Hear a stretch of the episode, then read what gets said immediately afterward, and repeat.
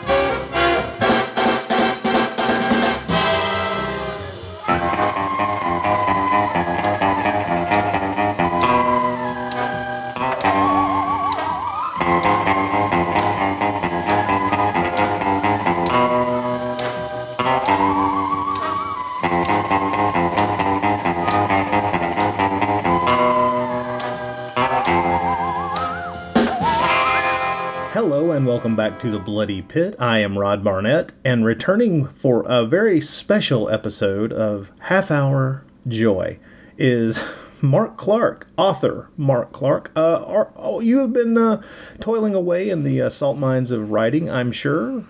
Uh, what uh, what uh, have you been working on, sir?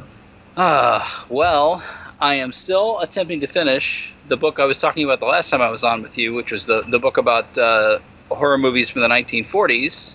Uh, but the pro- uh, just 2020 wound up being kind of a a, a, a wash, just kind of a lost year. I, I I didn't get barely any writing time the entire year, so I'm so I'm just I've just thrown it out, and I intend to finish it uh, hopefully in the next few months. Well, I mean, you're covering an entire decade, so don't you know? Don't knock yourself. Uh, don't don't knock yourself for for too much. Too much. Plus, to be blunt, uh, if memory serves, 2020 was a rough year for just about everybody. So Uh, yes, that is a fact.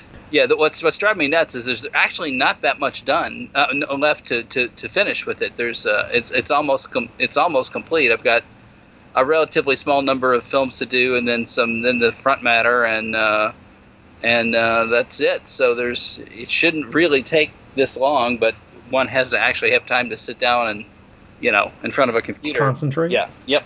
Well, uh, just just uh, I don't know if you have this number at your fingertips, but uh, maybe as a round figure, how many uh, how many movies are you covering in the book?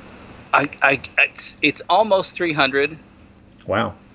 Okay. Well, that, that I personally, of course, as a as a fan of your previous books, uh, the the '60s Shockers book uh, is is a is a is a classic in my opinion, and uh, I do I do love your uh, your other works as well. I just I'm looking forward to seeing this. it's gonna be uh, it's gonna be good. I think. I, I think it's going. If you like this the '60s book, this is gonna be up your alley. I mean, it's obviously it's, it's a different decade and everything, but it's just as fascinating and uh, there are a lot of overlooked uh, aspects uh, of that decade, which you know we that'd be another topic for us to talk about sometime. Maybe after the book is actually either out or you know at least complete, we could get I could talk about that.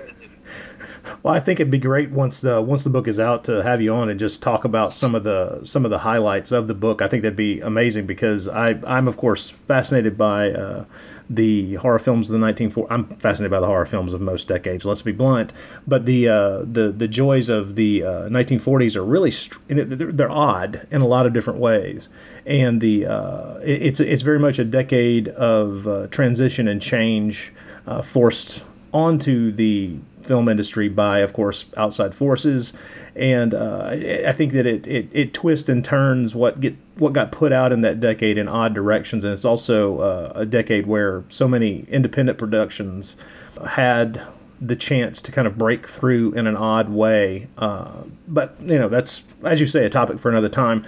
The um, oh, let me sneak in the fact that I am that my good friend Bryan Senn did write about half of this book, but he, he's finished his work like you know a year ago and is now writing two more books. So, you know, he's kind of insufferable that way.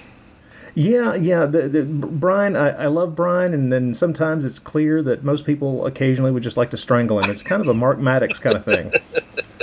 Well, I don't know. How can you that. be? How can you be so damn productive? You know. Exactly. yeah, I, yeah, I know. I mean, in, all that time, I think I've, I've, I, as far as writing is is concerned, I produced like a chapter of a book, a single chapter, and it's yep. like you know, uh, you know, on a subject that I should be able to relate to people in my sleep, you know, to a large degree. And so it's just, you know, I, I I'm impressed by people who can crank out a book. Well, very much in the same vein of the strangeness of the 1940s horror films, there's an odd tone to what we're going to talk to about to talk about today that uh, I find similarly soothing in a strange fashion. Uh, today, people were talking about uh, uh, an ultra uh, well, an ultra interesting show. Let's put it that way. Ultra Q from 1966, although apparently the very last episode to be broadcast originally was broadcast in 1967. Ultra Q from Japan, uh, an an incredible show that I have to admit, uh, unlike a lot of other people, I was not able to ever see this show until the advent of video. This was not something that was shown on television when I was growing up, or where I was growing up, I should say. Just off the top, when did you first see Ultra Q? Actually, like you, this is not a show I was able to see until very recently. Um, you know, I grew up with Ultraman, of mm-hmm. course, mm-hmm. um, and I had kind of heard of Ultra Q, but it was never something I was able to see very easily, and um, I and I wasn't honestly terribly curious about it uh, in a weird way because hmm. um, I assumed that uh, erroneously, as it turns out, that Ultra Q was just sort of like Ultraman without Ultraman in it, and that didn't sound terribly interesting to me. Plus, it was in black and white, which is not necessarily a detriment, but just made it seem a little creakier and it, you know without having seen it. And um, so yeah. I, I, knew it was out there but i had not seen it. And then um, it, it, came out on on blu-ray from mill creek and i i bought it and it immediately blew my socks off. And i know we when when we did our the last time we, we did a, one of these together it was one of the things i suggested that we, we maybe talk about on a future one because i had at that point just finished watching it and I thought you would love it. I mean, after the discussion we had about things like The Living Skeleton and Genocide and some of the crazy movies in the uh, When Horror Came to Shochiku set, yeah, um, I thought this is going to be totally up Rodney's alley, and I was just knocked out by it. It was not at all what I expected, and it was way better than what I expected. Well, I, I found myself pretty impressed with it. I actually had picked up the previous uh, DVD set that was put out by Shout Factory.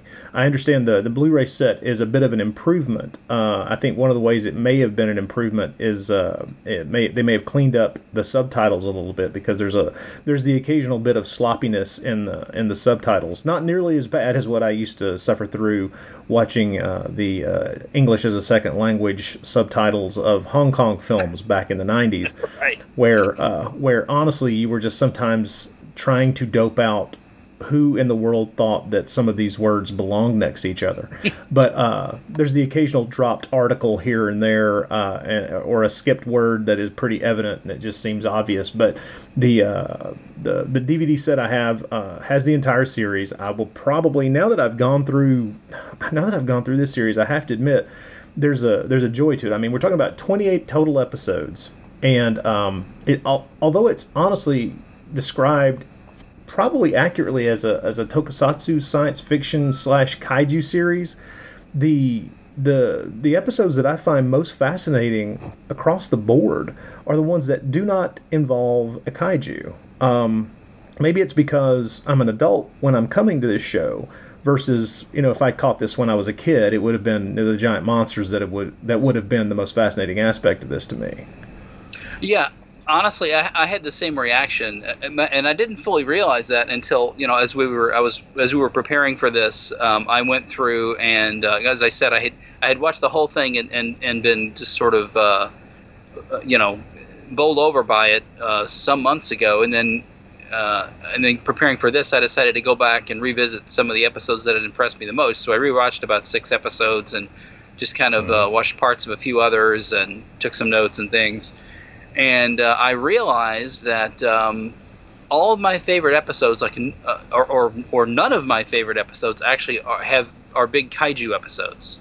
They're all other kinds of episodes, uh, which uh, and I didn't even realize that the series was even going to have those kind of episodes when I started watching it. So uh, well, if you start if you start watching it from the beginning, if you start watching it in the order either it was broadcast or that or you know just in production order, even you're, you're what you're watching starts out very much as if it's going to be a kind of monster of the week, you know, giant kaiju of the week kind of thing. And for a, a lot of episodes, that's what it is. Well, yeah, I mean, it, starts off. I mean, you know, the first episode, at least in on in the my set, which I think I think my set is in the the, the Mill Creek set is I believe in broadcast order. And by the way, the milk this the Blu-ray set is uh, is worth. Uh, well, I haven't seen the DVD set, but the the Blu-ray set it looks beautiful.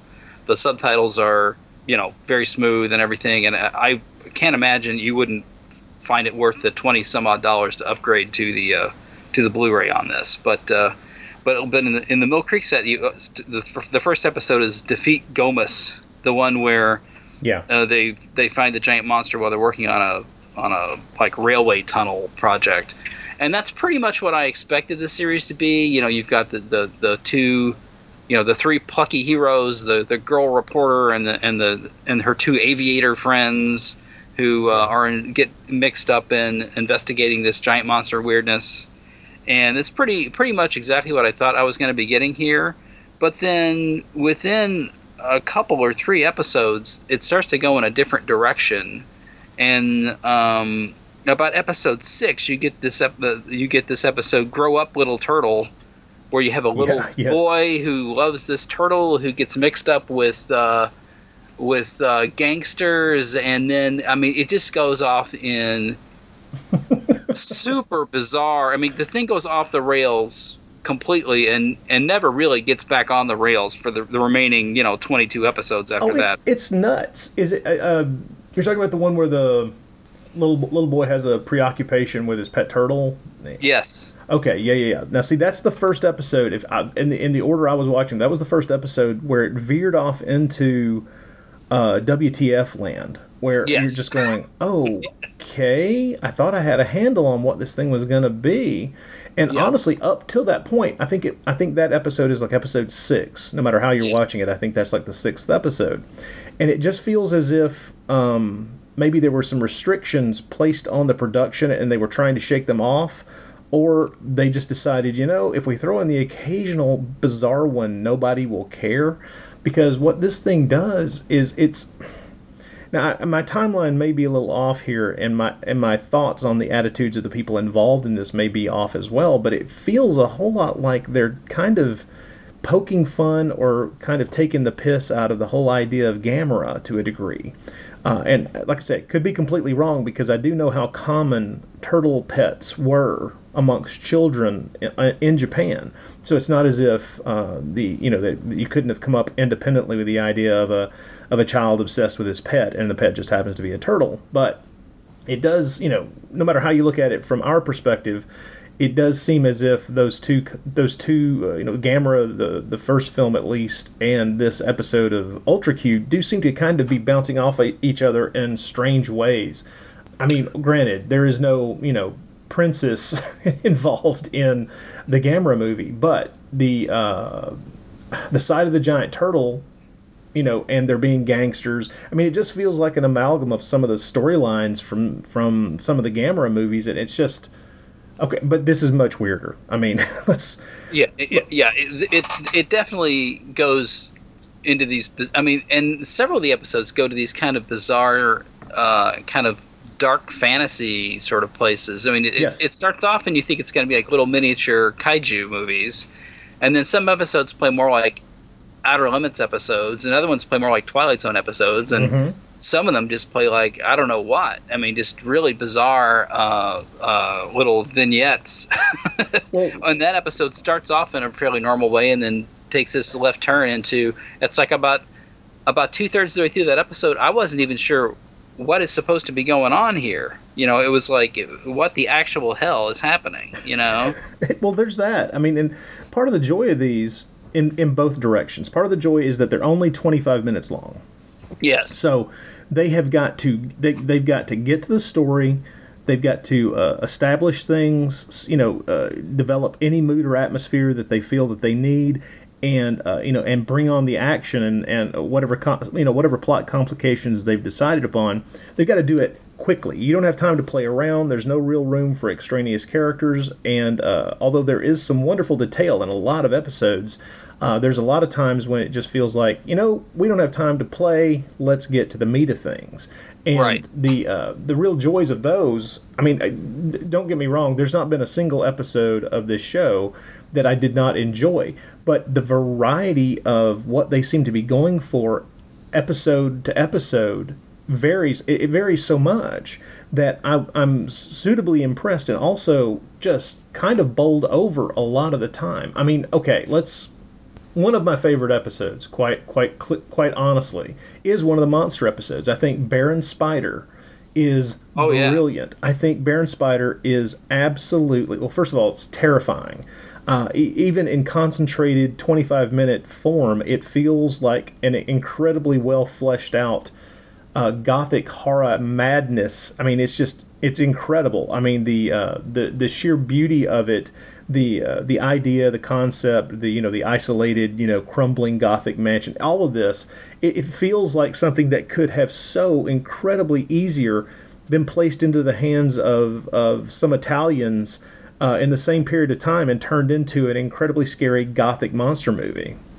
Absolutely, yeah. That's one of my favorite episodes too, and, and I had the same reaction. It's like I'm watching this science fiction series, and all of a sudden I get this gothic horror story, which is, and it's a and and, and it and for any, if you haven't seen this episode out there, it's we have this. It, it's a very actually even older than the Italians. This goes all the way back to me to like the 30s and the Universals and stuff because you have this this sort of benighted group of travelers on the way home from a party who are are get stranded out in the middle of nowhere and they they go into this old broken down uh, like uh, house but uh, apparently the previous the previous uh, resident was this uh, eccentric uh, you know guy who collected spiders from all over the world and the place is infested with these um, giant spiders and it's uh, Well, and I love it to, to keep the typical to keep the typical Japanese uh, backstory both concise and tragic. It turns out that uh, the Baron's only daughter was accidentally killed by one of his poisonous spiders. Yeah, and then she like supposedly comes back to life as a sort of ghost spider or something. It's it's very very creepy. yeah. Very well shot. Um, it's a, it's a really excellent episode. It's one of the ones. If I mean, you know, like I said, I've got about a, I rewatched about a half dozen episodes, including including the the four or five that are my very favorites, and and Baron Spider was was near the top of that list. I mean, I just really love that episode, and it's one of the ones. it's it's not it's, impre- it's impressive. yeah, it's not necessarily. It's like maybe one I would show people and say this is a typical episode, but there really isn't a typical episode of this series. So you know, it's certainly Yeah. one you could, if you want to watch one, just to kind of see what it can be. That's this is one of the ones that would be on the list for just check this one out. Well, one of the joys of this show is that, uh, much like you know TV series up until you know the late 1990s, uh, this is a show that can be watched in just any kind of random order that you want. So if you were to pre- present someone with, okay, out of the 28, watch these six, and you'll get a flavor of all the various things that this show can do or tried to do. Yep.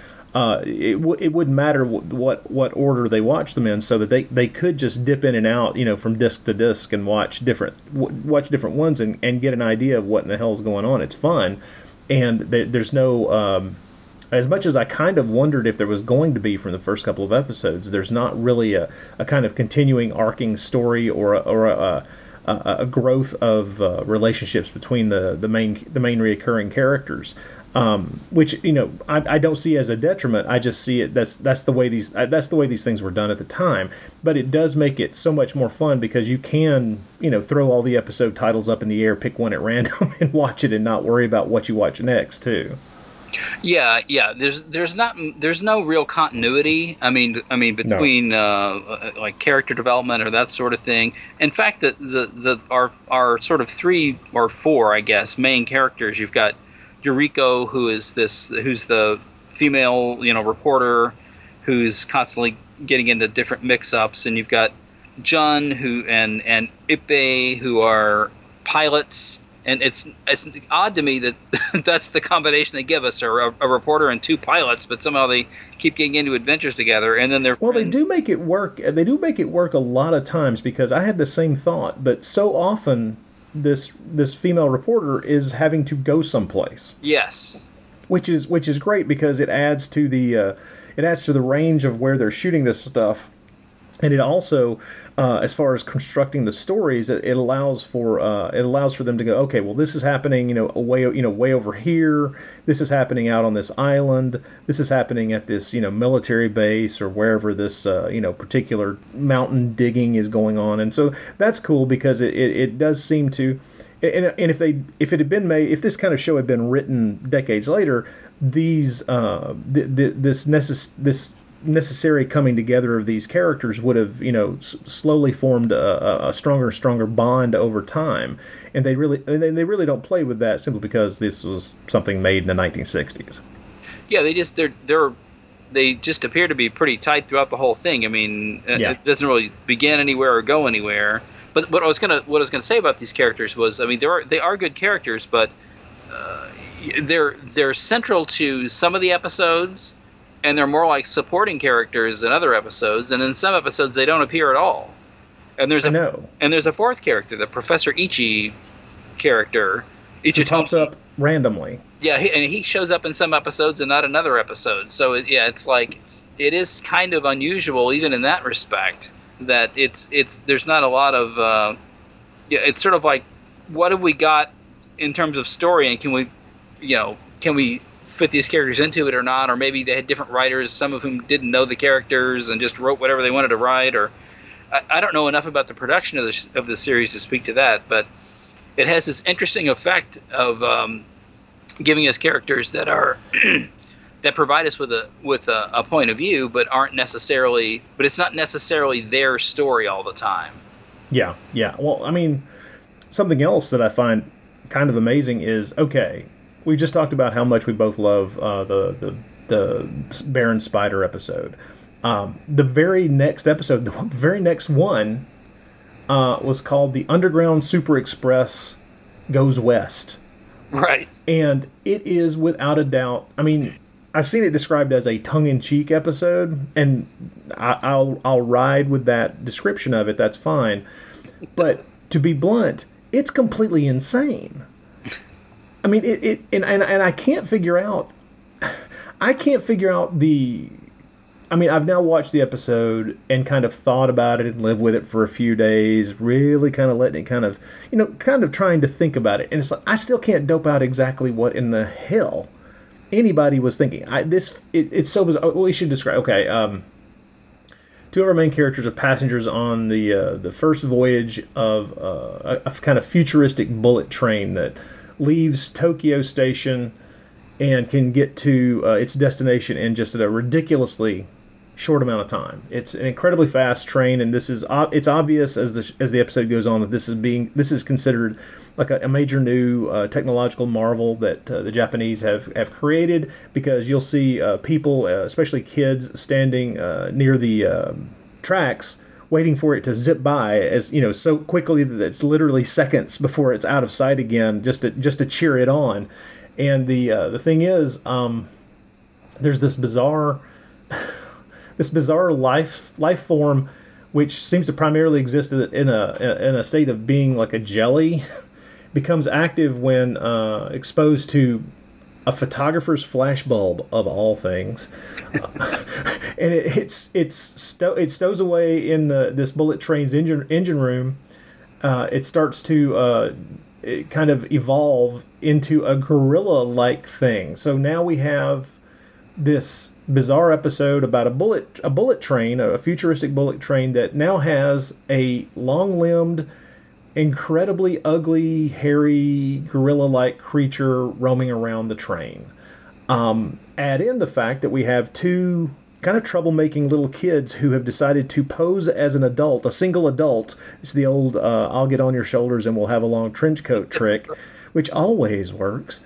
And they sneak onto, they've snuck onto this train because they want to be on this inaugural voyage and uh, so, of course, we have these kids then interacting with this bizarre gorilla-like critter.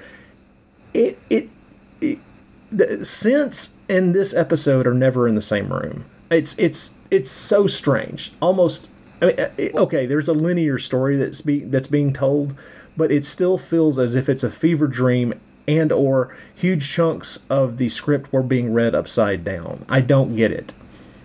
Well, you know, um, if you look at it, you would think, oh, this oh, we've got a monster on a train. That's kind of a familiar idea. You know, we've Yeah. seen that in different places.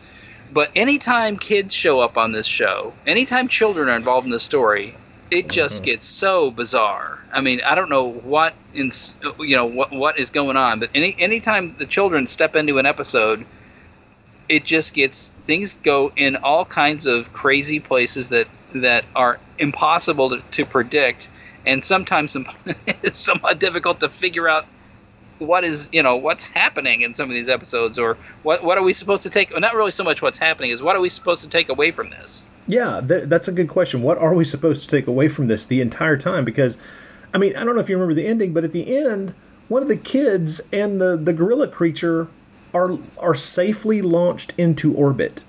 Now, think about that for a second. think about the concept. Think about ah, this is how we'll end this sucker. We'll launch a small child and a, a, bizarre gorilla monster into orbit around the Earth. What in hell? Ugh. I mean, Yeah. it's it's it's a fun 25 minutes because you never know what the hell's going to happen next, but Yes, yes. Um, and there are, and there are episodes like that that that um, just have resolutions that are not what anyone would expect based on any kind of conventional narrative that I've ever been exposed to. But um, but yeah, it's it's a it's it's a really fascinating series. The other thing, the other thing that interests me about this series, it, however, is the fact that um, you know we, we talked about how there's not really a lot of um, there's not really any continuity episode to episode, and you can watch them in any order, and that's true.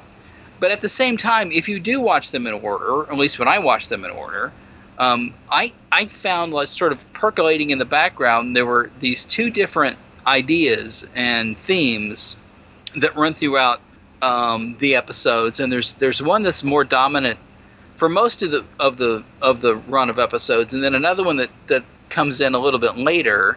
And the first one is this idea, and this is uh, e- expressed overtly in certain episodes that uh, sort of it, this this kind of ecological theme, the idea that you know people have messed with nature, and now nature is going to start messing back yeah. and like one of my favorite episodes and the first and the episode where that's really in the foreground the most i think is episode four which is uh, mammoth flower where this like giant prehistoric blood-sucking flower uh, starts uh, growing in the middle of the city actually in the middle of the building where Yuriko and uh, his new, her newspaper is located it kind of has a Biollante kind of uh, vibe to it which is kind of fun Yeah.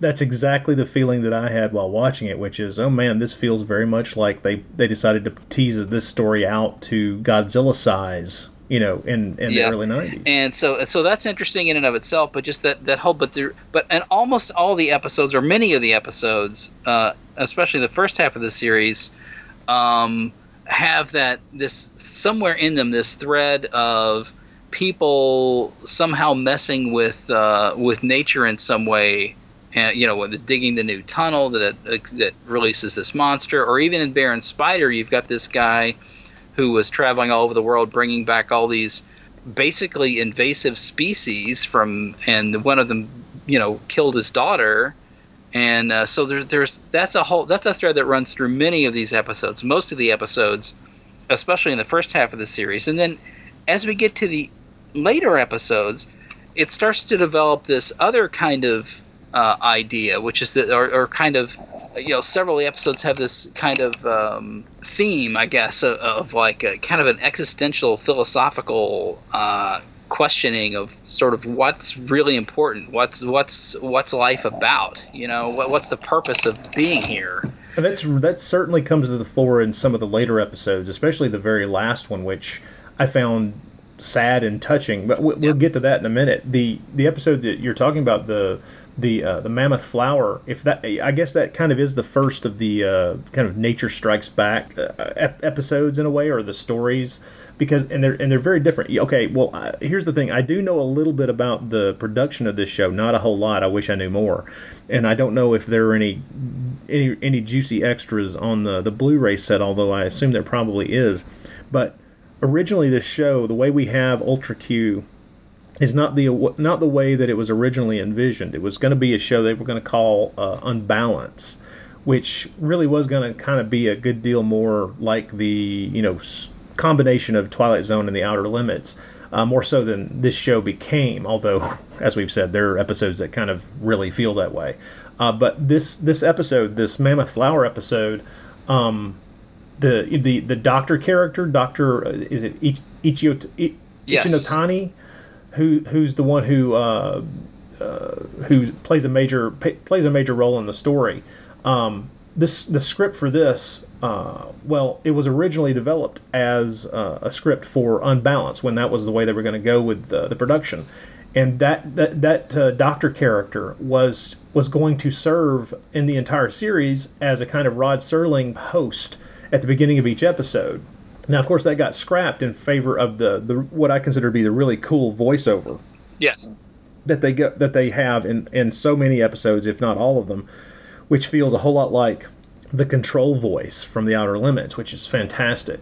Um, however, since this uh, episode kind of grew out of a script written for Unbalance, uh, they have that character in it, and it, it really does introduce several concepts that, that they then later used in uh, a lot of other fi- a lot of other films and ideas that grew out of this stuff later on but the uh, the idea of having a host, you know, obvi- obviously they kind of they kind of built it in, and instead of doing the Rod Serling thing, they kind of defaulted to the Outer Limits thing, which um, I think works brilliantly in this show because so, sometimes it, it, it, it serves well to have someone kind of setting your mind in a certain direction at the beginning, and then maybe kind of putting a little button on it right at the end.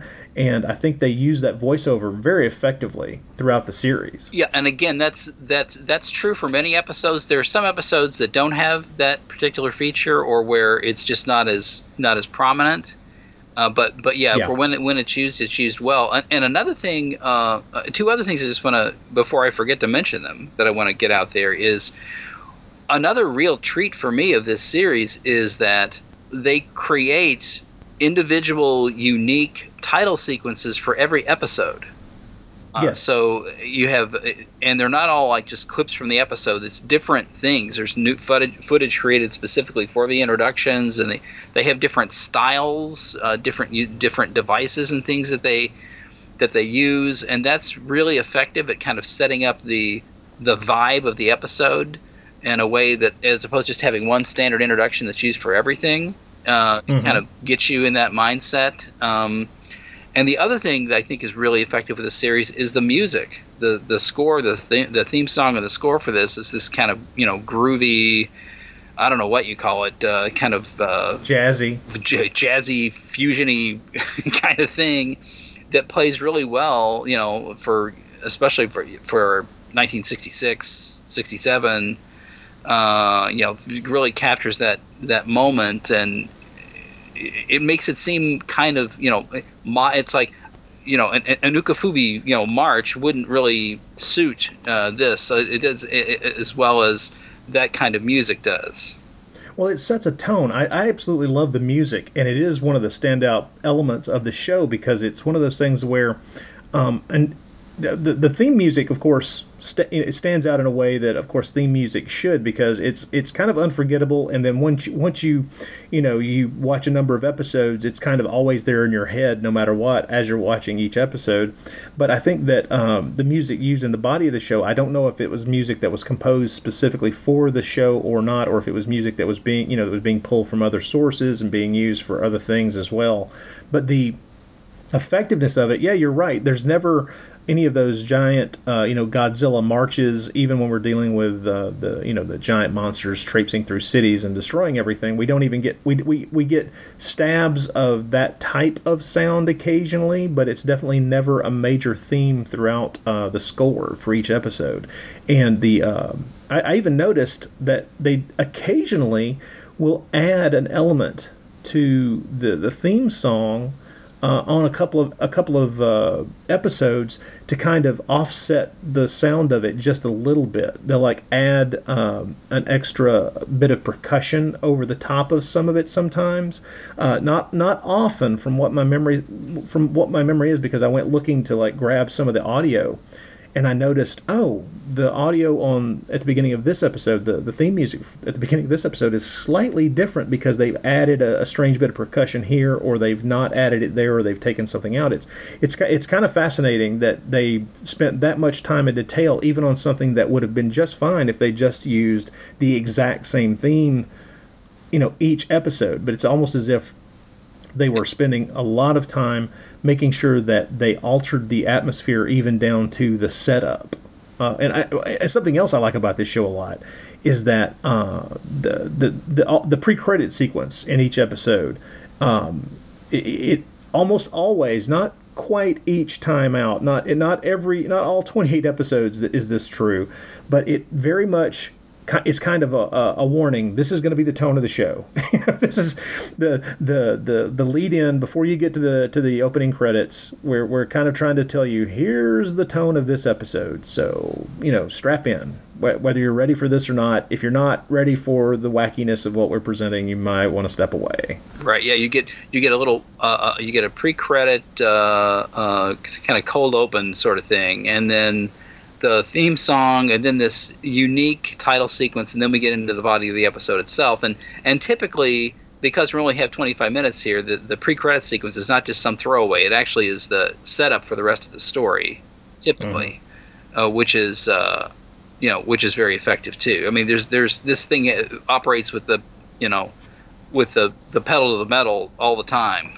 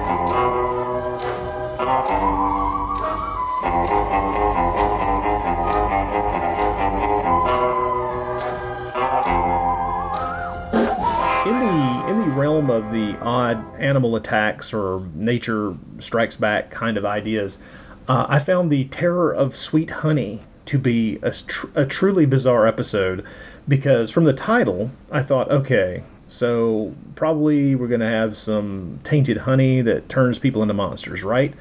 Uh, no, what we get is a giant mole. Uh, it's it's well, it um, the honey does in fact uh, turn something into a monster, but it's not like a big bee monster or something. It's this this mole that eats the stuff, and then and again you've got people trying to to turn you know a natural thing into something uh, you know to their own use to, to make it into something with additional powers or whatever, and things go haywire. I mean this this happens over and over again in the in the in, in this series. Well, and also the the Terror of Sweet Honey episode is has such an odd an odd turn near the end where they they actively use the military to uh, blow up uh, an area of, of of of a mountain to start some volcanic activity to uh, to stop what's going on. And there's a part of me going, I don't think that's wise. I, I really don't think that you want to. I mean, do do not do not most Japanese have a have a, a trauma involving you know you know lava and live volcanoes? I mean, they're pretty close to the bone there, right? Or is it just that they're so used to the threat that they don't care? I don't know. yeah, I, I wouldn't want to be living on the other side of the volcano. no, no. It is like I mean, I, there, there's a part of me just you know for no good reason whatsoever who's who's waving his arms in the air and going, "Are we alerting everybody that we're about to bomb a volcano?" I mean, you know, while and while we're talking about it, we probably should devote at least a little bit of time. Although although we both had the experience of being more impressed by the the episodes that were not uh, that were not necessarily so much about the monsters, Yeah. um, we should point out that there are a lot of monsters in in this series, and uh, there are a lot of really striking, bizarre-looking creatures on display here. And um, there are also because you know it's, it's Tsuburaya Productions and and uh, they they were able to reuse some of the monster suits and things from the Godzilla movies and other Toho kaiju films, and Yeah. so it is kind of nice to look and see. Oh, hey, there's the Godzilla uh, costume with a different head on it, or there's you know the monster from uh, you know uh, Gorath, or you know uh, whatever. It's, it kind of turns up in these different episodes. So if you are just purely looking for Well, they, monsters, they, they use you almost will everything. also be pleased with this series, I believe. Yeah, yeah. I mean, apparently they ended up using. I mean, they they, they ended up kind of uh, taking and altering the King Kong suit Right.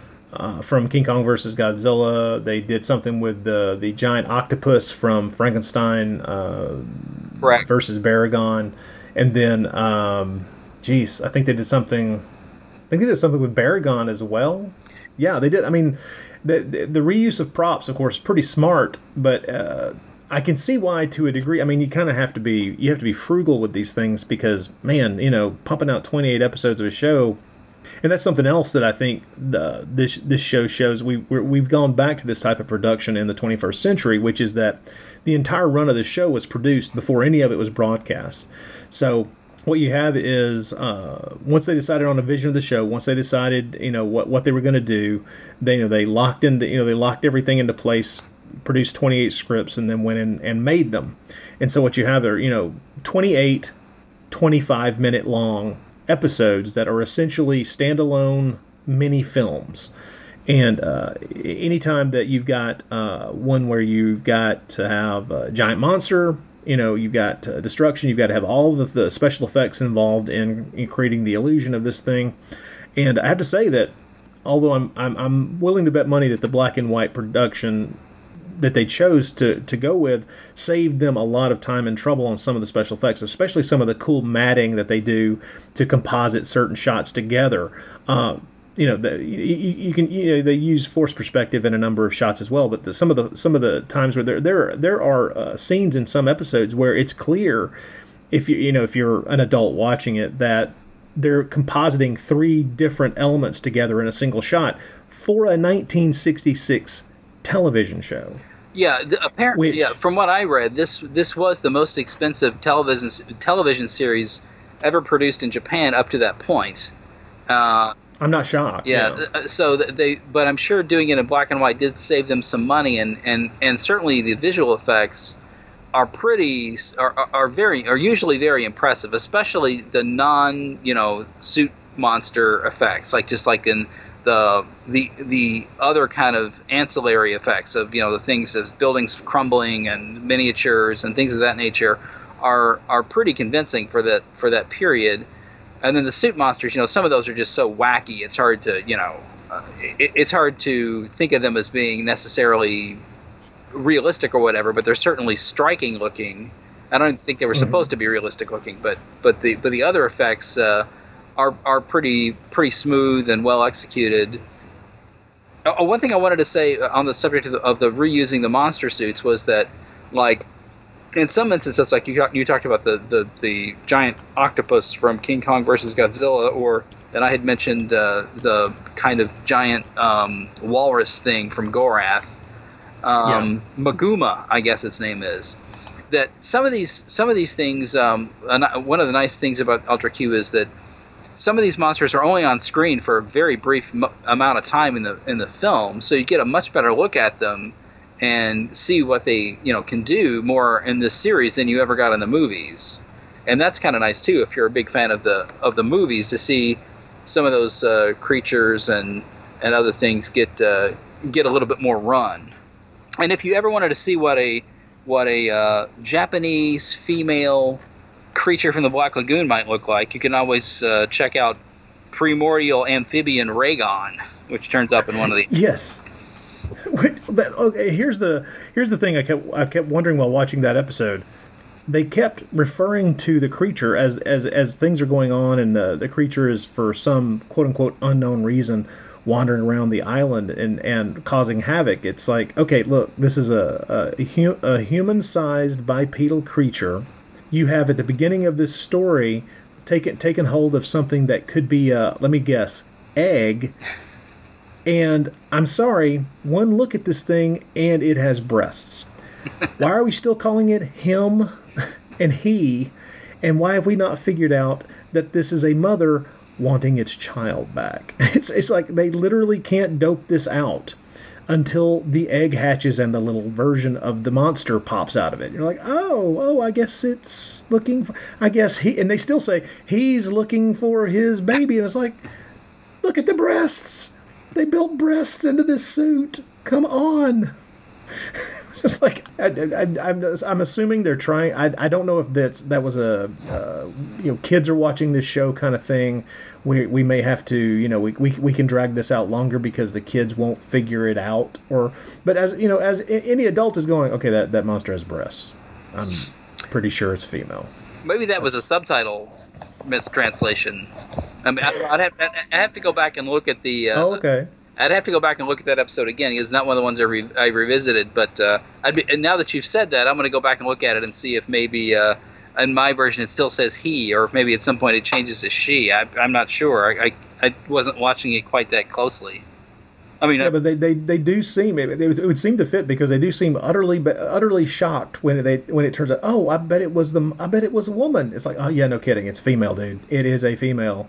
Well, one of the interesting interesting things about that episode is is that the sort of big reveal at the end there is is similar to the the same thing with uh, the Devil in the Dark with the Horta episode on Star Trek on the original Star exactly, Trek, exactly. which came was about the same period, like maybe a year later, I think, because I think that's a I think that was a season two episode of Star. Uh, um, Devil in the Dark, I think, it was actually season one. Was it season one? Then it would have yeah, been almost. Yeah. Uh, almost uh, you know at the same time as this episode uh, you know so but but yeah, there there are a lot of um, a lot of things kind of cross over like that too. We mentioned the similarities with some episodes. Uh, kind of reminded me of Twilight Zone, some Outer Limits, and then there were even a couple that had kind of like that. That very much put me in mind of the of the of that Star Trek episode, which is one of my favorites. So yeah, it's it's it's a great episode. It's the uh, and and I think that the thing is the the beauty of this is that while I'm about to, to, to talk about a particular episode of Ultra Q here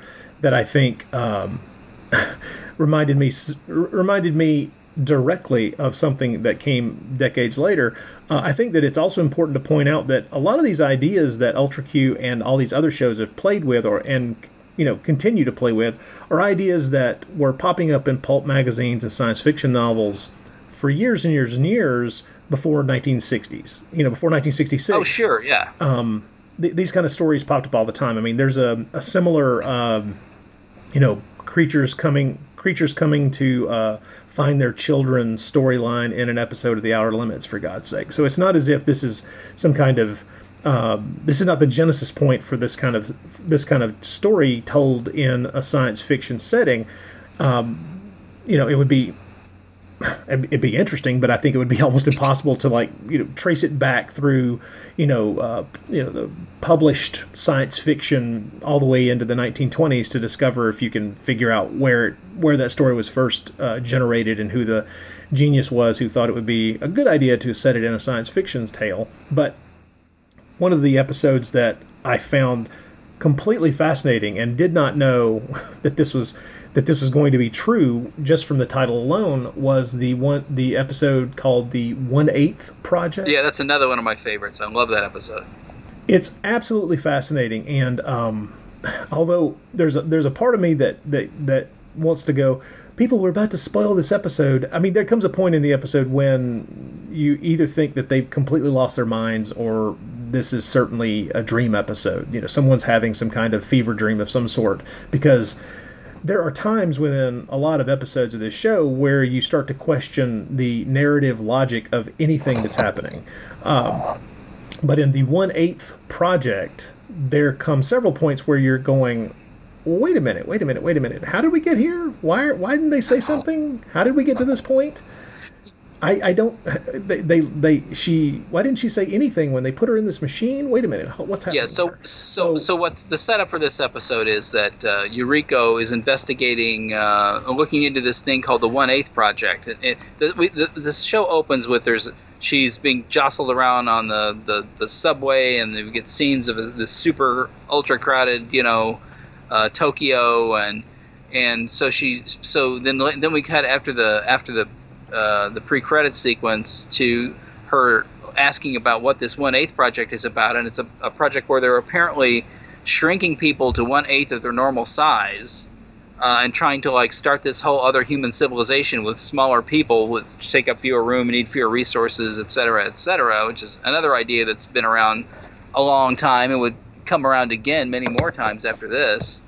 But uh, she winds up getting sort of accidentally shrunken against her will, and there's apparently no way to turn back, and things just get more bizarre from there. And, it has this sort of, you know, nightmare quality of, of uh, you're put in this situation where uh, you're more pretty powerless, or, or or or at least under great threat, and then yeah. set adrift and through all these weird scenarios. I mean, she goes floating down a river in a box and then floats away on a on a balloon and and uh, yes, and, she, out, and there are out, a couple of nuns know, involved at one point. Out and and she goes out into the you know the, the sort of outside world with full size people as a tiny person, and it's uh, you know and there's very good you know there's very good effects with. Um, you know, with the, with the giant size props and things, and then and then and there's a really nice twist uh, toward the end where June and uh, Ippy come. Uh, I'm probably pronouncing their wrong, their names incorrectly, but Jun and Ippei or whatever their names are.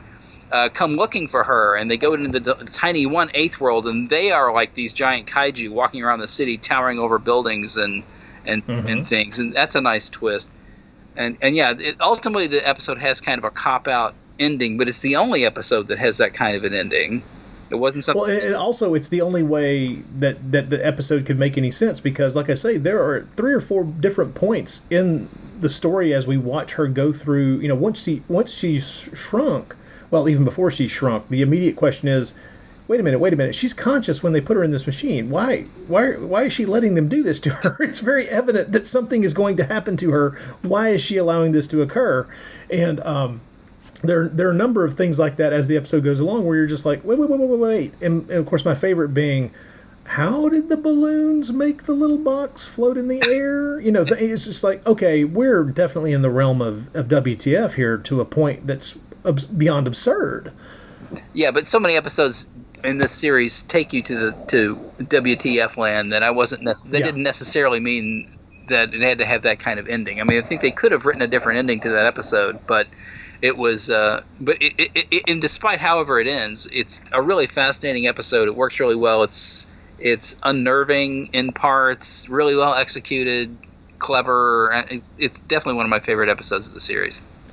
Well i love the fact that they use um, her perceived reactions of what her two best friends the two pilot friends one of which i mean with with June, I think that I mean, or June or J U N. I'm not sure exactly how I'm supposed to pronounce this fellow's uh, character's name, uh, but it's very clear as the as the series progresses that she, you know, she is very fond of him and may actually have some romantic feelings toward him, and so when she um, when she discerns that they don't really seem to after she's gone for about a week they really kind of just don't even bother looking for her anymore. And this is of course all from her perspective and it really start it, it really depresses her. It becomes this thing where she realizes that maybe i really didn't matter to these people. Maybe it didn't matter to them that i was part of their life.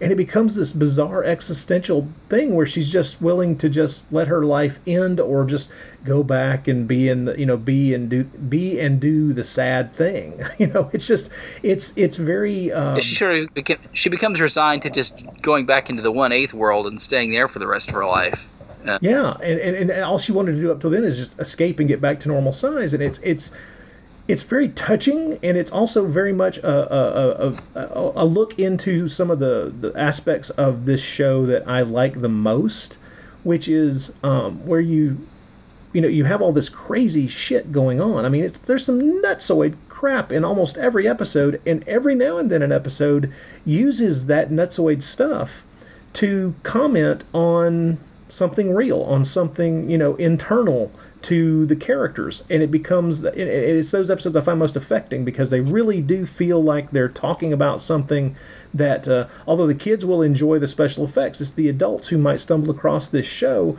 that would really get what they're aiming for, which is, you know, this is just a demonstration, uh, a kind of ridiculous, oversized or undersized demonstration of what these, uh, what, what, what people think and how they how they react to things. And it doesn't have to be something ridiculous, but this ridiculous thing allows us to hold up a mirror and kind of examine it more closely. And it's it's really effective stuff, and I, I, think that's one of the reasons why I like that episode so much is that it is.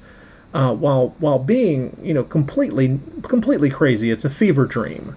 Uh, it, it it allows them to examine something really really wonderful about human nature and our, our internal fears, the internalized uh, lack of of, uh, of self worth, the that that sometimes creeps into our relationships between uh, people without us even thinking about it is do you know you that that creeping fear that I really don't matter to a large degree. It's it's it's it's impressive. Well, yeah it's an that's it's an also an interesting episode uh, because I mean it's episode 17 so it's you know a little bit past the halfway point of the series and it's it's uh, sort of like the the the more environmental ecological minded uh, stuff that runs through al- almost all the episodes up to that point in one way or another in the background or in the foreground is still present in that episode because it's talking about you know over- overpopulation and you know the, you know having to come up with solutions because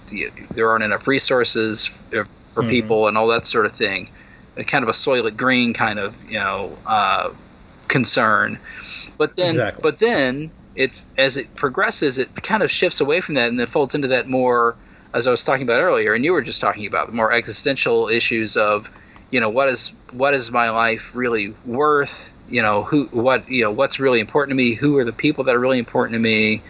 Um, you know, what's the point of all this? Uh, that stuff really comes up for her, and then those things seem to come up more often in the remaining episodes for the rest of the year, uh, for the rest of the season.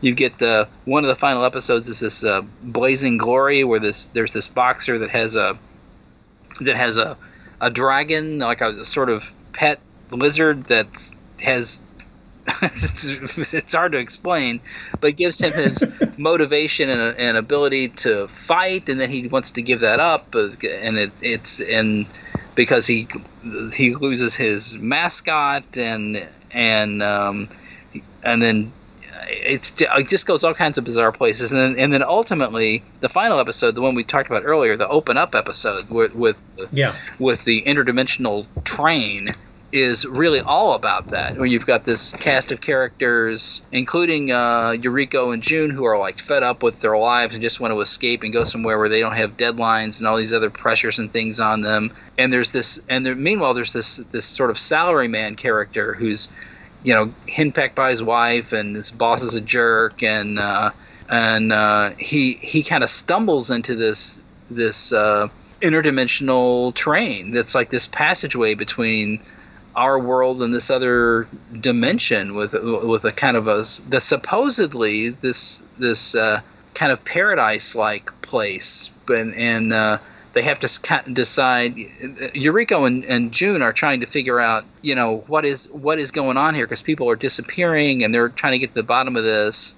And there's like a there's a science fiction writer who's involved in this, who's sort of the the person who has brought the, the train about or picking people up as or dis- or discovered it. It's almost as if he yeah. he discovered it and has just been writing novels about this this possibility of these other dimensions. Yeah, and so you know, and the and the, but the, the the real interesting to me uh, to me about that episode is is the stuff with the the sort of salaryman character who who stumbles yes. into the train and then realizes he's going to have to leave his wife and his child before, and he screams and hollers to get off the train. He goes back to his life, and then he's not back in his life very long until he suddenly decides he wants to get back on the train again.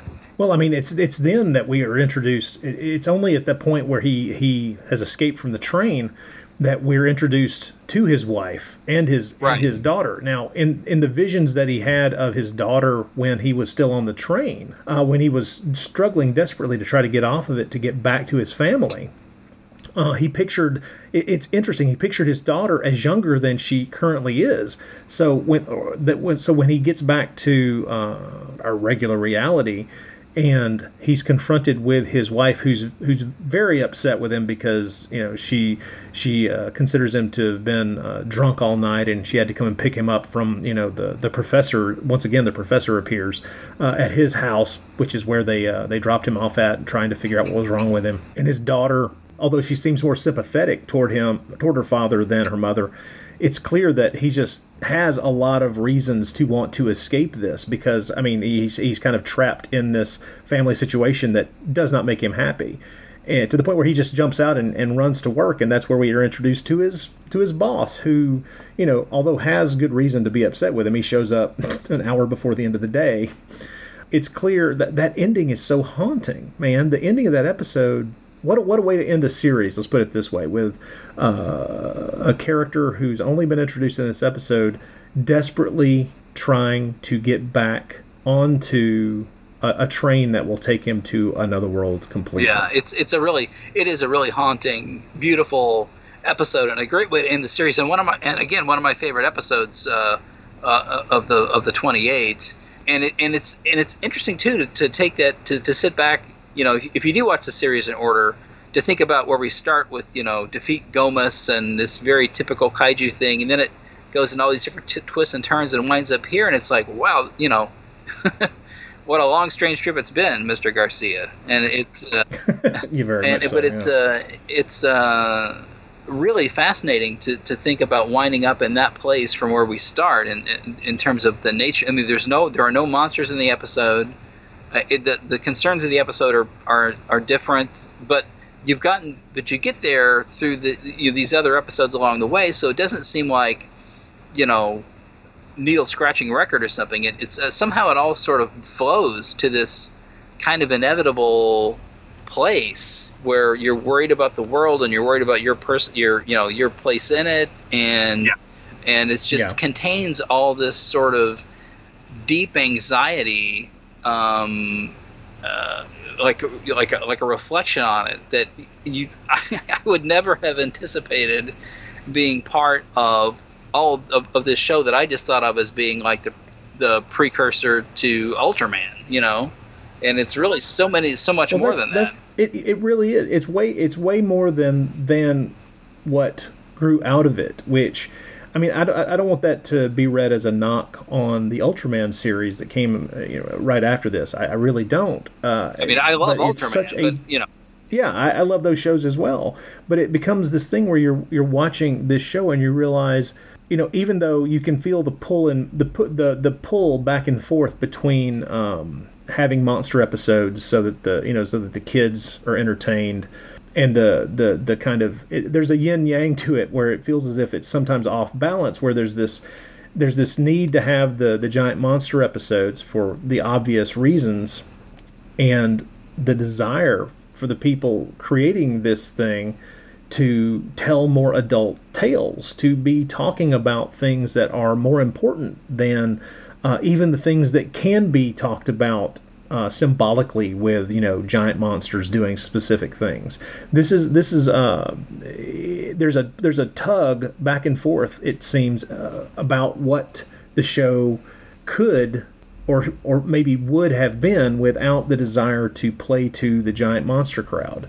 And um, I don't know if it would. I don't. I don't know if uh, going completely in one direction or the other would have made it a better series. I really don't. Uh, I'm just very pleased with what we ended up with because although there's a part of me that would have loved to have seen a kind of Outer Limits Twilight Zone crossover done at this period of time with the amount of attention to detail that's being put into this series. I, do like the monster episodes as well. You know, I do like seeing giant critters stomping on buildings and and uh, humans running around trying to figure out how to you know keep their hair from catching on fire and figuring out what to do. But the the back and forth nature of this series it, it's never it never feels like whiplash. You know, it never feels like you're being jerked around from one tone to another.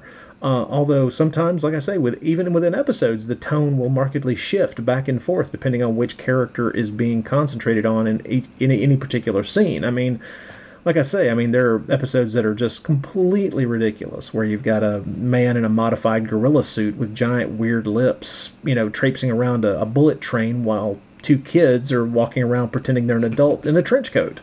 It's well, another nuts. really nutty episode uh, uh, that we skipped over. I realized I wanted to talk about a little bit. It was was uh, um, challenge from the year 2020, which uh, does not involve, in fact, a world a worldwide pandemic, but uh, yes. uh, rather is about this. It's kind of, it's about this sort of time traveling menace from the future. That uh, I mean, it's it, it's nominally a science fiction story that plays more like a sort of sort of horror or urban fantasy kind of thing, and you have these people that step into this mysterious goo and then they yeah. vanish, and uh, and then it comes and then it involves this weird alien from the future who at the end becomes giant and he looks like and, and this creature definitely the weirdest creature on the show in my opinion is it, it, this thing looks like a uh, like a, a giant walking phallus and it spurts liquid out of its head. I know it's so odd I kept wondering if they realized what they, I mean, they had to realize what that design was going to immediately key into the mind of any human being who's ever seen a penis, for God's but, sake. you know, so it, this another just really, and there, so there, there is a giant monster involved. Not quite maybe what you would expect, but there you go. But I would say that the more interesting aspect of the of the of the episode is the whole you know strange goo substance that makes people disappear because all is well and good in a show like this uh, you know, while you're going, okay, okay, so we're seeing people, you know, disappear, so they're, you know, they could be dead or whatever, but then it happens to one of our main characters. Oh, right, yeah, John uh, winds up getting zapped. Oh, and the other thing I forgot to mention is, is the finale of this thing takes place at like a car on like a carnival midway, so it has this yeah. kind of creepy, you know, uh, kind of atmosphere to it anyway. Um, and the scene where ultimately John and the other people return is also bizarre because they, wind up in this oh, like yeah. teacup ride spinning around. It's just weird at the at the amusement yeah, park. It's yeah. just uh, just a really it's a very enjoyable, entertaining episode, and it's just so so bizarre. Well, it's it's oddly spooky. Mm-hmm. There there there are scenes that are really creepy. Uh, and then the the the thing where the uh, the alien creature has kind of transformed into the into Jun, the, the, the main character who got zapped by the yep. goo, and kind of look and, and looks like him. And then there there's that overlay where you can see both right. uh, the the human character and the monster at the same time. It's um, th- there's a lot of really effective things in it, and it all feels it, it, unlike say the one eighth project where it all turns out to have just been an imagined fever dream this one is played out um, at, with it all happening and, and it feels and it feels like they thought that stuff through very effectively to the point where that I found it a really haunting image that they chose for the people to after the monster's defeated to reappear in that uh, teacup ride because the we, we get that long off shot that that uh, that very wide shot of the uh, the teacup ride, and it's in motion. It's moving, mm-hmm. and each each one of the people who returns is in one of those little teacups, and so they're they're you know there's it's that double rotation. So it's the it's this the giant rotation of the entire affair, and then each individual teacup is rotating as well with each person inside it, and it really felt as if the that that movement mirrored the the effect that it was having on the characters and also the kind of uh, I don't know Alice in Wonderland Mad Hatter es- yes. aspect of that whole final sequence in the first place. Yeah, and and, and that shot, you, are right about that shot. And the, and the series is full of things like that, where it's like somebody took some care and imagination into setting up how mm-hmm. this thing was going to look. I mean, it's not just like you know set up a couple of cameras and and and get this on film. You know, however we can. There's there's clear thought put into many. I mean, even though they're only 25 minutes long and they're in black and white and et cetera and et cetera, it does have a kind of cinematic quality to it, just in terms of the amount of thought that goes into particular shots and the way they're going to present different passages. You know, it's it's it's not just slapped together at all. There's there's a lot of care went into this thing. It's it's incredibly effective stuff, and the the level of attention to detail throughout in every episode. Uh, it never feels slapdash. It never feels as if they were just trying to get this stuff in the can. It feels as if, and maybe this is true. I don't know. I, like I said, I don't know a lot about the, the the strains of the production, but it feels as if they honestly had the time to do things the way they wanted to. Um, that may not be true. Maybe they were just as rushed as I as I I know some some productions get at times. But regardless, I think that getting this show to to be at such a, a high quality level is is an incredible accomplishment. I mean, like I say, these are these are little mini movies, uh, and to have produced 28 of them, and for you know, as I may like more, I may like some more than others. That's just that's going to be true no matter what you do. This is a this is a truly strange. I mean, let, uh, let's call it what it is. This is a supernatural slash science fiction anthology series. There are reoccurring characters from episode to episode, but it's really just an anthology series. And to produce these, I mean, e- that means each script has to kind of build its little world from the ground up Yep. Uh, and then you know have you know have all its conflicts, tell its story, and wrap everything up in 25 minutes. It's really impressive. Yeah, I, I believe um, if I, I, and I don't know. As I said, one of the things that I am in, I personally enjoyed most about the series uh, and where I am with it right now is that this this was a discovery for me. I'm sure there are people out there listening to this who are like, "How do these guys not know Ultra Q?" But you know, I mean, I've seen tons and tons of movie, science fiction, horror movies, TV shows, things of that nature. So there's not a whole lot that I haven't you know encountered on uh, previously that that I think is really you know essential, especially from this time period, from the '60s. Uh, uh, but you know, we didn't do TV uh, in the '60s book; we only did film, so this wasn't something I would have encountered in that project. But I, it really, uh, it's new, it's fresh and exciting to me. Um, so, but I don't know it that well. I don't know. I haven't dug into it that deeply. Uh, I've never even had the opportunity to review the the discs. So, um, but based on what I do know uh, and what I have read, I suspect that they had more time uh, to put into this series than su- than went into the subsequent series because apparently production on on the show started in 1964 and it obviously debuted in 66 so they must have had some time and care to put into this show which of course turned out to be an enormous hit and led to them making ultraman. And ultraman was an even bigger hit and led to you know a whole franchise but uh, um, Yeah. but I, I would be willing to bet that probably more more time they had more time uh, to put into these episodes and maybe more money than they had to go in than they had to put into later Ultraman episodes uh, or, or or many other episodes of other series from this this time period. That's that's a possibility. I would I would love to uh, I would love to find that out. And as I explore the uh, the recently released Blu-rays of the uh, the Ultraman stuff, I'm hoping that some of the extras on there kind of give some information about that. Um, yeah, unfortunately, there aren't really many. There aren't really any extras.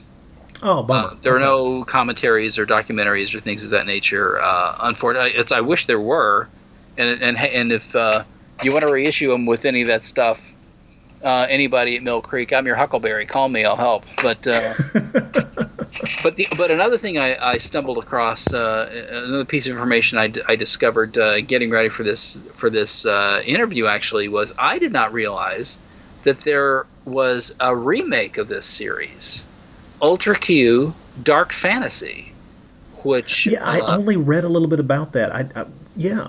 Yeah, so it's 26 that was produced in uh, or broadcast anyway in, in 2004 ran 26 episodes 26 24 minute black and white episodes. Um, and apparently it's like in this series the original series is, is a television show.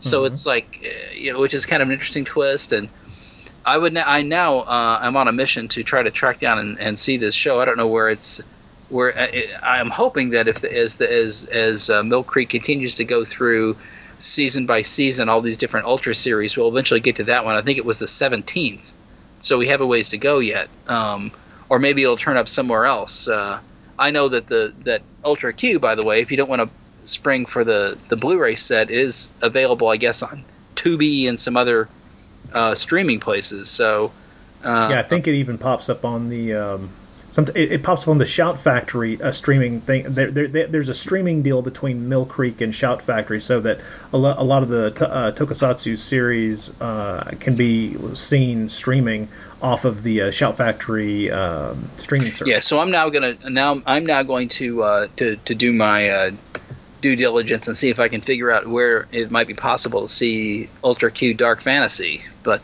yeah, I'd like to see that as well. Well, I mean, it should also be noted that uh, Tsuburaya Productions did finally get a chance to kind of do the uh, the show the way they originally envisioned it to a degree. Because originally the show was not going to be called Ultra Q; it was going to be called uh, Unbalance. Right. And so in 19 uh, early 1970s, they produced uh, a 13 episode horror anthology series called Unbalance or horror theater Unbalance, depending on what you know how you are able to track it down. And I hate to say this, I have not been able. To, I found one episode that's subtitled, but I haven't been able to watch it yet. Only one. But um, and I think that the reason that that one may be uh, findable with uh, what I presume to be uh, fan subs is because it was shot by Seijun, uh, uh Suzuki, the uh, the filmmaker who uh, you might know from Branded to Kill and a number right. of other fantastic films. Yep. Um, the but I, I, would love. I mean, I there there, there was a a DVD release of this 13 episode series in Japan uh, back like 12, 13 years ago, but uh, I don't know of any other release of it ever. And I would love to get a look at it because it just sounds absolutely fascinating. It's like, okay, only 13 episodes, you know, it's an anthology series that I guess, you know, grew out of their desire from a decade before to do the Twi- Twilight Zone Outer Limits, you know, cross pollination thing. And I'm just super curious about it. Yeah, I'm really hoping. Uh, well, number one, I'm really pleased that that you know Mill Creek uh, is is getting these things out in the United States in these you know uh, season by season, series by series sets. I mean, it's a real uh, godsend to those of us who have uh, you know been curious about these shows, but it's been hard to track them down, or they or when you can find them, they're not in you know great quality, or they don't have subtitles, or whatever. Uh, so I don't know how many they've contracted for or any uh, licensed out or whatever, but hopefully, if they're able to to uh, to continue, that maybe we'll get to some of those some of these later series and and more and more material out because it's uh, what we've gotten so far has really been fascinating, especially Ultra Q. I mean, of all the ones out so far, the one, of course, I knew Ultraman you know very well from I've seen that series a million times from when I was when I was a kid and, and I still of course that uh, that's always going to have a special place in my heart but but uh, Ultra Q like you said earlier it's just kind of in its own category it's a whole different deal than any of the later series well, listen. What I thought you were going to bring up a moment ago was the the the, the series, not just the, uh, one la- labeled Dark Fantasy, but a slightly a slightly newer series um, from 2013 called Neo Ultra Q, which was billed as kind of the second season of the 1966 Ultra Q.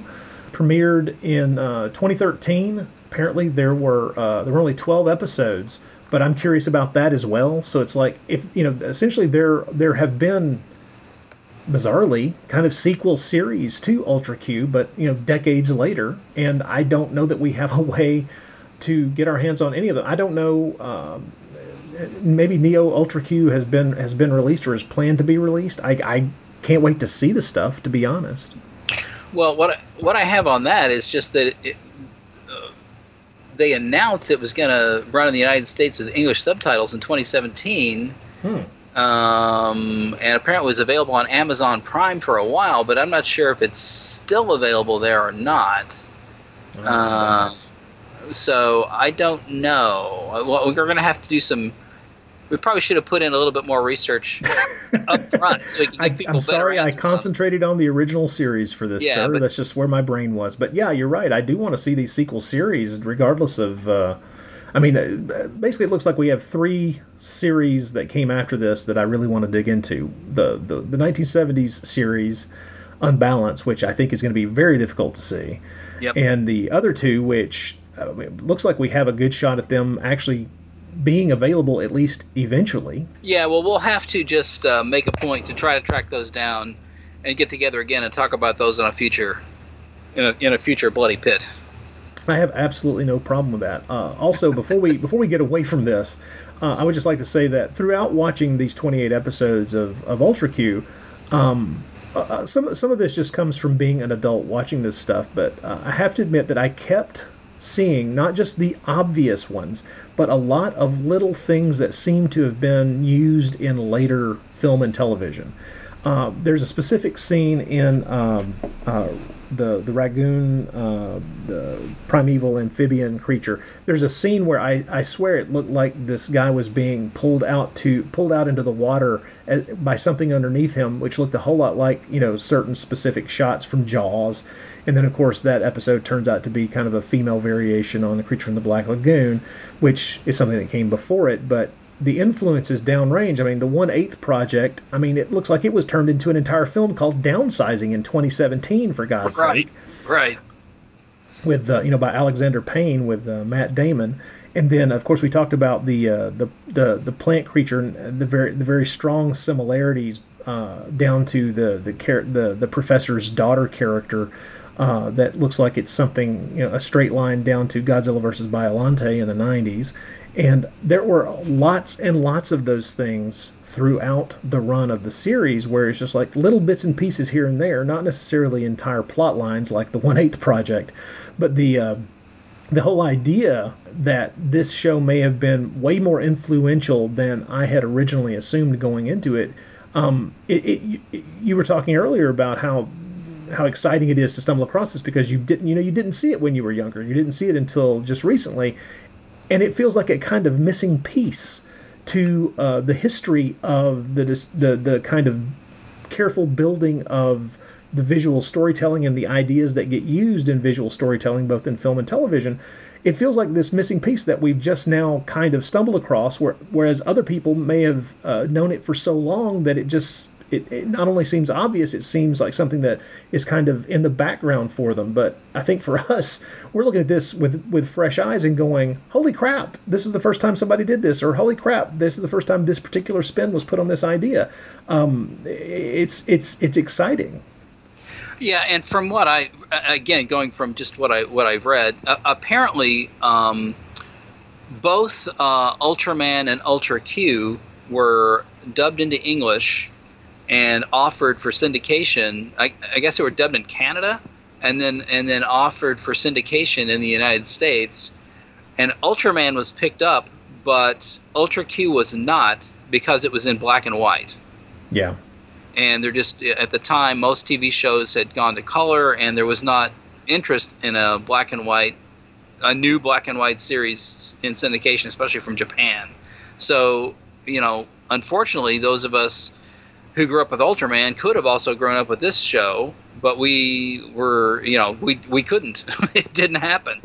Um, I, I know what you're saying about the about the influence of Ultra Q on, on later things, and and I think that's true uh, to a certain extent. But I also think that the other thing that's going on here is um, that. Um, and you talked about this earlier with with the with that amphibian monster episode and the fact that it goes back to other stories that have been around for a long time. And the same thing with the one eighth project. You can go back to things like you know dr cyclops or you know any number any number of other things. This idea of shrink or the incredible shrinking man of course. Yeah. Of, of miniaturizing people or shrinking people uh, and you know that goes would go ahead and th- there were stories before that there were stories ahead of uh, you know after that there were the micro the micronauts novels and things and um, but I think what this series really did, what the writers for this series really did, was they took a lot of these kind of uh, eternally, you know, what evergreen kind of uh, tropes and concepts that turn up in all kinds of science fiction and horror uh, literature and movies and TV shows that were that were floating around uh, a long time before this show and have continued to be employed, you know, all these years after the show and probably will always be employed by somebody somewhere, but just took them and did these really interesting idiosyncratic things with them that enabled them to comment on you know things about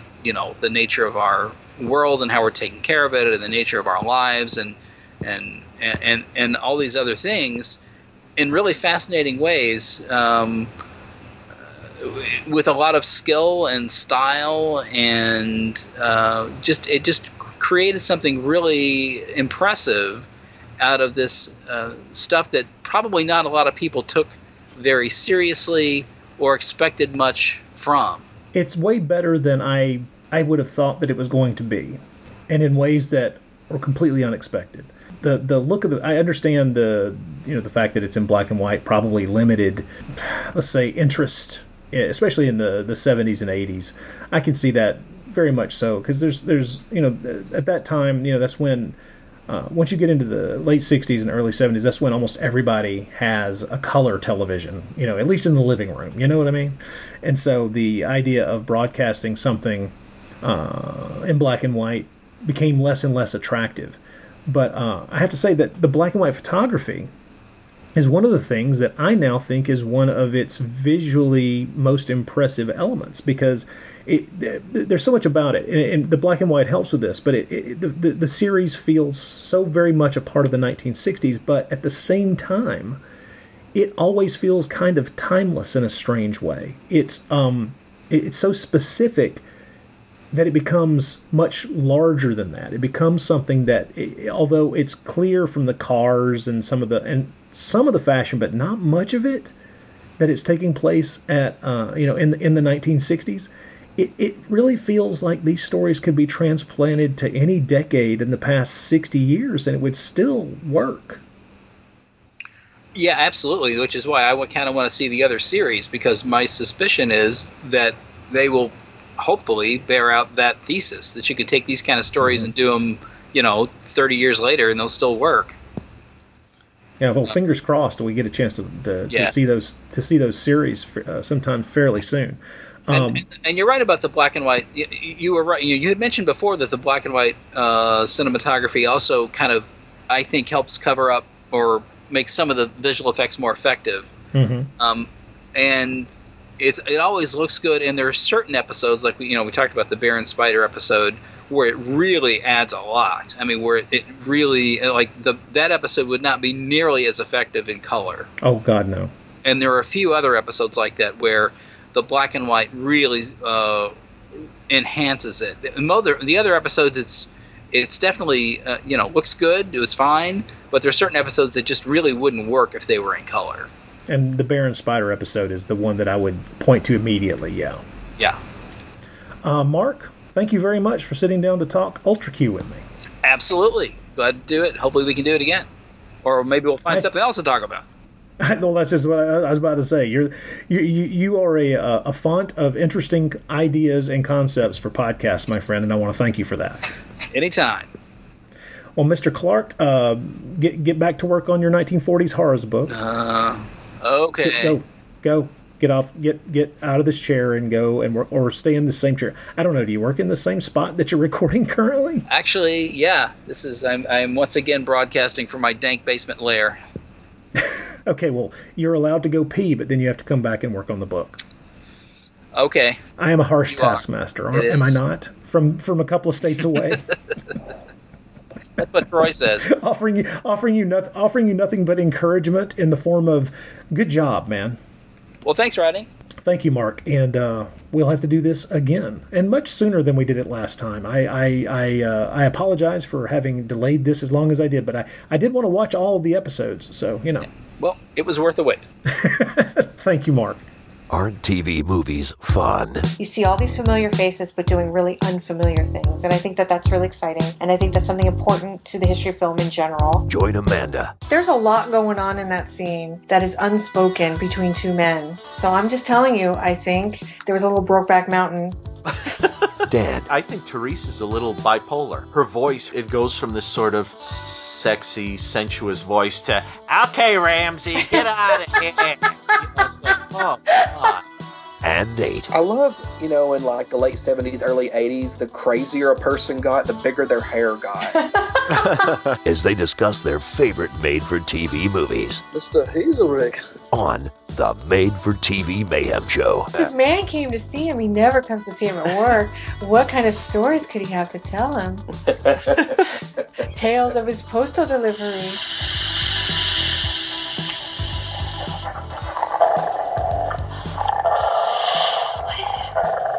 It's the From B to A podcast season two at FromBtoA.libsyn.com and on Apple Podcasts. I take a celebrity who took a while to make it big and compare that pre stardom career to the career of someone who made it big right away and then established more of a cult fandom. This season I am covering Angelina Jolie, You were the one. You were the only one. And you were amazing. and film director, master of Italian horror, Lamberto Bava.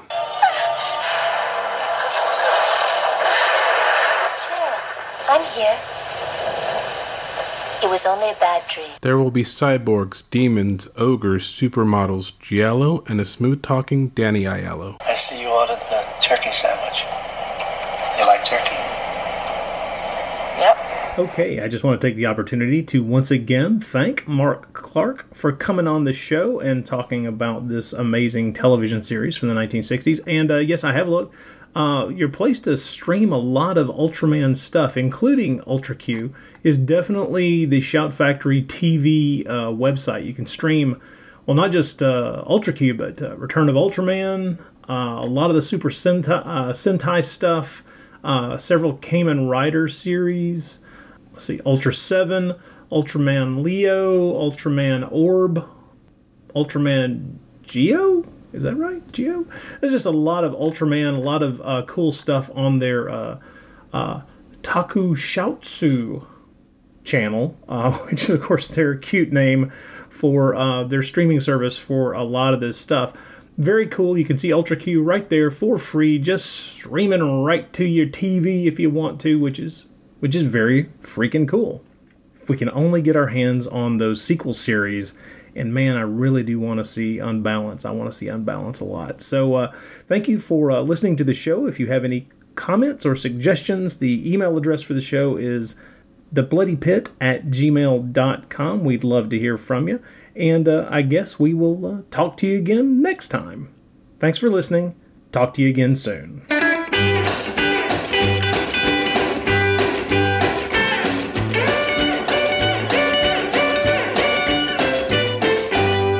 Let's make like a tree and leaf. Well, let's make like a storm and blow. Now let's play like a chicken and fly this coop. Let's make it like a rock and roll. Took my baby to a ball. We hadn't been there long at all. She turned to me and then she said, Well, let's blow this joint. The music's dead. Well, let's make it like a tree and leaf. Now let's make it like a storm and blow. Well, let's play it like a chicken and fly this coop. Let's make it like a rock and roll.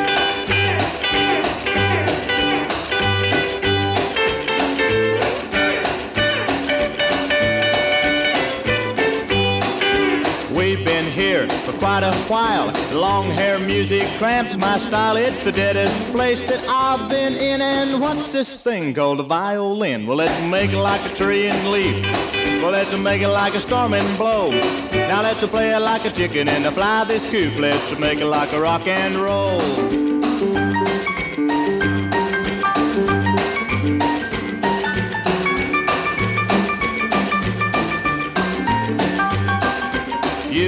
The music was fine, we would have a rockin' time. All I've heard since I arrived is the type they played when Gramps was alive. Well, let's make it like a tree and leaf. Now let's play it like a storm and blow. Well, let's play it like a chicken and fly this coop. Let's make it like a rock and roll.